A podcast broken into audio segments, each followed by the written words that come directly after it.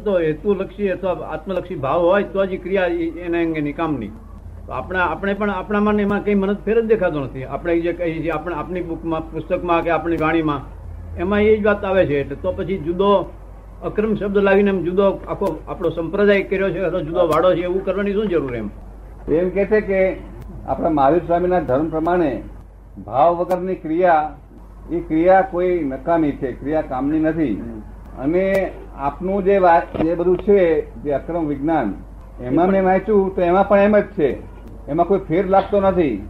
તો પછી આ અક્રમ વિજ્ઞાન શું શા માટે જુદો અક્રમ વિજ્ઞાનનો વાડો જુદો કરવામાં આવ્યો છે? આ ભાવ વગરની ક્રિયા છે. કઈ? આ ભાવ વગરની ક્રિયા છે બધી. અક્રમ? ભાવ વગરની? અને પેલી ભાવ સાથેની ક્રિયા છે. ક્રમિક માર્ગ ભાવ સાથે નહીં આમાં ભાવ બિલકુલ નહીં. ના પણ આ આ ભાવ ખરો ને કે પણ નિર્લેપ ભાવ એ ભાવ ના ને. ભાવ ઉત્પન્ન થાય તો બીજો અવતાર થાય પાછો. ના પણ એટલે આત્મલક્ષી ભાવ હું કહું છું એમ કે. આત્મલક્ષી ભાવ. આત્મલક્ષી ભાવ એમ. આત્મલક્ષી ભાવની વાત એમાં ભાવ- એમાં ભાવની જરૂર જ નહીં. આત્મલક્ષમાં ભાવની જરૂર જ નહીં. સમજ પડી ને એમ? હાજી. સંસાર ભાવની જરૂર. હા બરોબર છે. ભાવથી સંસાર ઊભો થાય. હા ભાવથી ભાવથી આમાં- પણ આત્મલક્ષી આમાં ભાવ કર્મ છે જ નહીં બિલકુલ. સમજ ને ભાવ કર્મ ને ભાવ કર્મ નહીં. નહીં. જે હેતુલક્ષી એમ કે ક્રમિક માર્ગમાં હરેક ક્રિયા કરે ક્રિયાની પાછળ ભાવ ઉત્પન્ન થયા વગર રહે નહીં નહીં તો ક્રિયા નકામી જાય. એટલે આત્મલક્ષી ભાવ પણ સાહેબ. આત્મા એ કે છે કે આત્મલક્ષી ભાવ. આત્મલક્ષી ભાવ. મોક્ષને માટેની ક્રિયા એમ. આત્મલક્ષી ભાવ હોય હોતો જ નથી. આત્મલક્ષી ભાવ એ તો ક્રમિક માર્ગમાં હોય. ક્રમિકમાં હોય. અમને આત્મા હાજર થઈ ગયો આત્મા આત્મા આવી ગયો આત્મા અનુભવ થઈ ગયો પછી લક્ષ્ય રહ્યું નહીં ને. પછી ભાવ રહેતો નથી. એટલે ભાવ જેવું રહેતું નથી. આ ભાવ વગરનો જ અક્રમ છે. એટલે વિચાર ન હોય પણ ભાવ તો એટલે આત્માનો અધ્યત એના અધ્યવસાય તો ખરા ને આત્માના. કશું નો ભાવ શબ્દ જ નહીં. ભાવ વગરનો અક્રમ. અને ભાવ સાથેનો ક્રમ. ભાવથી બીજો ભાવ એટલે શું? ચાર્જ કહેવાય. અને અને ક્રમિક ક્રિયા એ ડિસ્ચાર્જ કહેવાય. એટલે આપણે દરેક માણસને ક્રમિક માર્ગમાં દરેક માણસને જે જે કાર્ય કરે તેની પાછળ પોતે ભાવ થયા વગર રહે જ નહીં. ભાવ એટલે મોક્ષનો ભાવ સાહેબ. મોક્ષ નો ભાવ મોક્ષ નો મોક્ષ આત્માને મુક્ત કરવું એવો ભાવ ભાવ નહીં મોક્ષનો ભાવ મોક્ષ નો આત્માને કર્મથી મુક્ત કરવાનો ભાવ. નથી દરેક ક્રિયા કરે તો અજ્ઞાની માણસને અજ્ઞાન ભાવ ઉત્પન્ન થાય. શું? એટલે એની મેરે થાય એટલે જે દીપ થયા કરે. બરોબર. અને જ્ઞાન હોય કંઈક સમજણ હોય હા. સંસારિક વ્યવહારિક જ્ઞાન શાસ્ત્રની સમજણ હોય તો એ ભાવને ચેન્જ કરે ત્યાં આગળ. ભાવને ચેન્જ કરે. ભાવ અવળો થતો હોય ને તો ચેન્જ કરે. એટલે પણ- એટલે હું એ જ કહું છું કે તો એ ક્રમિકની વાત કરે દાદા. એ જાગૃતિ હોય ભાવ ચેન્જ કરી નાખે. અને જાગૃતિ ના હોય તો તે લપસી જાય. બરોબર છે. એટલે દરેક જીવને ભાવ તો ઉત્પન્ન થાય જ. સાધુ સંન્યાસી બધાને ભાવ ઉત્પન્ન થાય. અને ભાવ એટલે ચાર્જ અને જે ક્રિયા છે એ ડિસ્ચાર્જ બરોબર બરાબર. એટલે ક્રિયા છે તે નિદ્રા થઈને ઊભી રહે.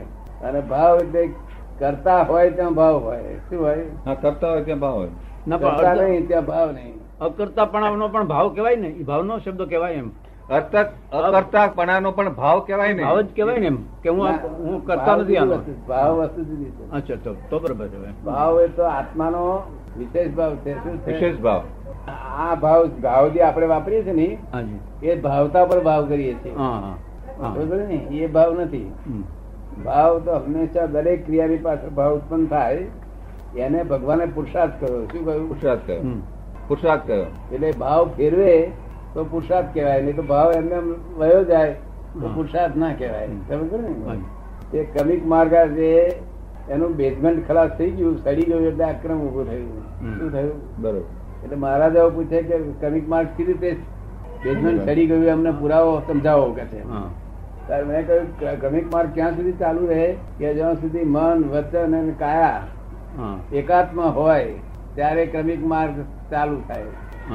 એટલે મનમાં જેવું હોય એવું વાણીમાં બોલે અને એવું વર્તનમાં હોય હા. તો જ તે ક્રમિક માર્ગ ચાલુ હોય. હા. નહીં તો ક્રમિક માર્ગ ફેલ થાય. મનમાં હોય એવું ચોર માણસ એ શું કરે. તે ચોરી કરવી મનમાં ચોરી કરવાની ઈચ્છા થઈ એવું પાછું વાણીમાં બોલે અને એવું વર્તન કરે. એનું ત્યાં ત્યાં કમિક ક્રમિક માર્ગ રહ્યો. એટલે સાધુ અત્યારે બધા સમજી જાય ક્રમિક માર્ગ ડિઝોલ્વ થઈ ગયો છે ખલાસ થઈ ગયો છે. એટલે આ નો ઉદય આવ્યો છે. આક્રમ ક્રમ પાછો ઉદય પૂરો થઈ અને ક્રમિક ચાલુ થાય છે પાછું. આ સમજો ને? પણ ભાવ કર્મ હોય ને ત્યાં સુધી અજ્ઞાનતા. ભાવ કર્મ ભાવ જ્યાં રહ્યો જ નહીં ત્યાં જ્ઞાન જ્ઞાન. તો ભાવ હંમેશા દ્રવ્યમાંથી ઉત્પન્ન થાય કેવું? દ્રવ્યમાંથી ઉત્પન્ન થાય બરોબર. દ્રવ્યમાંથી દ્રવ્ય કર્મમાંથી ઉત્પન્ન થાય તેમાંથી દ્રવ્ય કર્મ અને ભાવ કર્મ બે જુદી વસ્તુ વિરુદ્ધ વસ્તુ જ છે ને એમ તો. એ કહે છે કે દ્રવ્ય કર્મ અને ભાવ કર્મ અને ભાવ ભાવ કર્મ એ બે અલગ અલગ જ છે ને. ના આ લોકો જે દ્રવ્ય કર્મ સમજે છે આજે જે આચાર્યો એ દ્રવ્ય કર્મ એ વાત છે. એ છે તે આ ભાવકર્મ ના પરિણામ ને દ્રવ્ય કર્મ કે છે. શું કે છે? ભાવકર્મ પરિણામ દ્રવ્ય કર્મ. પરિણામ ને? દ્રવ્ય કર્મ દ્રવ્ય કર્મ છે. દ્રવ્ય કર્મ તો આઠ કર્મ છે તે જ્ઞાનાવરણ દર્શનાવરણ એ દ્રવ્ય કર્મ છે ખરેખર તો. બરોબર ને? તે દ્રવ્ય કર્મમાંથી ભાવ કર્મ ઉત્પન્ન થાય છે. તો જ્ઞાનાવરણ હોય તો ભાવ થાય. દર્શનાવરણ હોય તો ભાવ થાય. અંતરાય હોય તો ભાવ થાય. પણ ત્યાં એવું કઈ છે જ નહીં છે જ નહીં, તો ભાવ ભાવ કર્મમાંથી ઉડી ગયું. આમાંથી ભાવ કર્મ બિલકુલ ઉડી ગયું. સમજમાં આવે ને હાજી સમજો. ભાવ કર્મ એટલે પોતાની કલ્પના છે. શું છે? પોતાની કલ્પના. નિર્વિકલ્પ થયા પછી કલ્પના જતી રહી ને તમે નિર્વિકલ્પ થઈ ગયા કલ્પના જતી રહી? એને નિર્વિકલ્પ એટલે તો મનના મનના વિચારની વાત થઈ પણ હું તો ભાવ આત્માના જે શુદ્ધ ભાવ હોય એના લક્ષ્ય સાથેની ક્રિયા કરે તો એ કામની નહીતર એ નકામી એમ. એટલે એને એ પછી ક્રમિક માર્ગની વાત કરું છું. એને આપણામાં આપણે પણ આપે કહ્યું છે એમાં પણ એ જ વાત આવે છે આત્માને શુદ્ધ કરવાની જ વાત આવે છે આમ તો. માટે એવું જ હોય ને. એ કહે છે કે આપણામાં પણ આપણામાં પણ આત્માને શુદ્ધ કરવાની જ વાત આવે છે ને બીજી કોઈ વાત આવતી જ હા. હા, નથી આત્માને શુદ્ધ થઈ ગયેલો હોય છે. હા એમ માની લેવાનું આપણે. અમે શુદ્ધ કરી માની. લેવાનું નહીં માની કલાક કરી આપે છે. કલાકમાં શુદ્ધ આત્મા થઈ જાય છે. અત્યારે અત્યારે નથી. તમે એક કલાકમાં તમે જ્ઞાન લીધું છે છે? જ્ઞાન લીધું નથી અને પછી સવારમાં આત્મા અનુભવ થાય. હા જી. એટલે અનુભવ લક્ષ ને પ્રતિથી ત્રણથી ચોથે પગથે ના સમજી ગયો. પ્રતિથી થાય આત્મા નિરંતર રહેવાની. લક્ષ અમુક ટાઈમ રહે. અને અમુક ટાઈમ અનુભવ રહે. નિરંતર અનુભવ રહે. ભાવ કર્મ ક્યાં સુધી લાગુ થાય? કે જ્યાં સુધી કલ્પના છે ત્યાં સુધી ભાવ કર્મ પણ એટલે આ દેહ કઈ નિર્વિકલ્પ સ્થિતિ કઈ આવી જાય? એ છે કે આ દેહ નિર્વિકલ્પ સ્થિતિ આવી જાય આ દેહે. આ કાળમાં? આ કાળમાં આ કાળમાં. એક કલાકમાં નિર્વિકલ્પ સ્થિતિ થાય છે. થાય છે. નિર્વિકલ્પ સ્થિતિ અને બારમું ગુણસ્થાન. બારમું ગુણસ્થાન. ગુણસ્થાન બારમું. જે આ કોઈ દાડો વાત સાંભળવા ના આવી હોય. ઉપશમ કે ક્ષીણ? પણ નિશ્ચયથી હા. ઉપશમ મોહ કે ક્ષીણ મોહ ના ઉપશમ મોહ. હા જી. વ્યવહારથી પાંચમું. હા. વ્યવહાર વ્યવહારથી પાંચમું. દેશ વ્યક્તિ હા. નિશ્ચયથી બારમું. નિશ્ચયથી બાર. બરોબર. બરોબર ને? તે ગુંઠાણ બધું ફર્યા કરે પાછું હા એ તો ફર્યા કરે એ તો પડે પતન થાય પડે. હા એટલે આ એમનો બારમો ને મારો બારમો છે.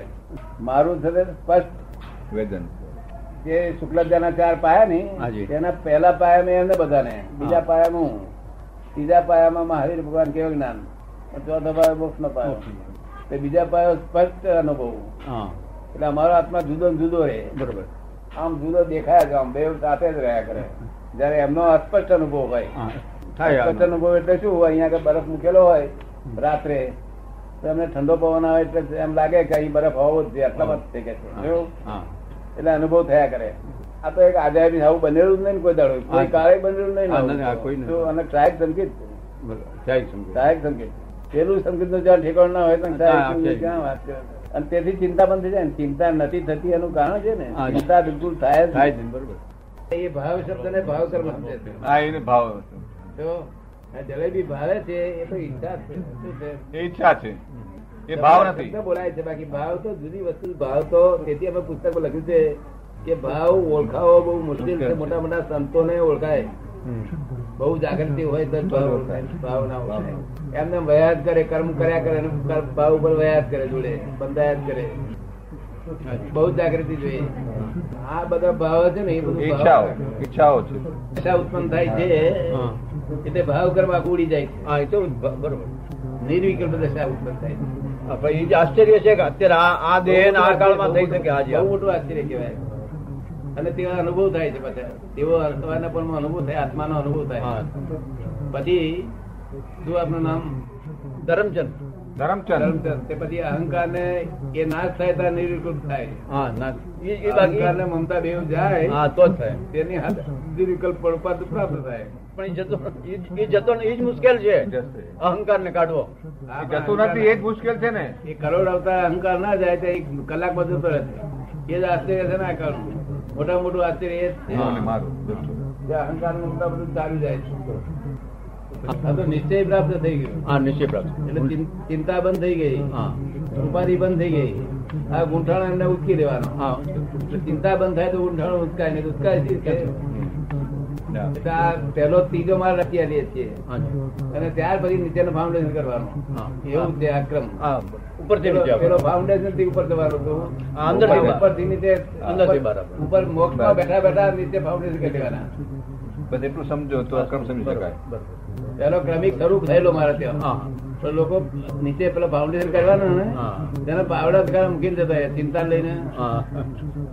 આ કાળમાં ચિંતા બાર પાવડા તગારા મૂકીને જતા એટલે મેં ઋષભદેવ ભગવાને કહ્યું કે ભગવાન જો મોક્ષ કોઈનો કરવો હોય તો આ કાળમાં બીજો કઈ રસ્તો કરો. કે અક્રમ કાઢો કે છે? તેથી આ અક્રમ નીકળ્યો. થાય નહીં ને આ તો હું તો નિમિત્ત બની ગયો છું. શું થયું છે? એમાંથી બધા કુલ પૂરા પણ ના થાય. બીજા પાંચસો હજાર માણસો ભક્તિ પર ચડી જાય. મારી નિરંતર મને યાદ કરીને ભક્તિ પર ચડી જાય. જ્ઞાનમાં રહેનારા બે ચાર હજાર બે ત્રણ હજાર માણસો. અને તેમાંય પાછા પૂરેપૂરા આજ્ઞામાં રહેનારા અમુક જ માણસો. પણ બધાને એક અવતારી બે અવતારી પાંચ. અવતારી ઉકેલ આવી જાય. અને પેલા ભક્તિ પર ચડ્યા છે તેમના ઉકેલ જલ્દી આવશે કારણ કે બધું બીજી ઉપાધિ મટી ગઈ ને.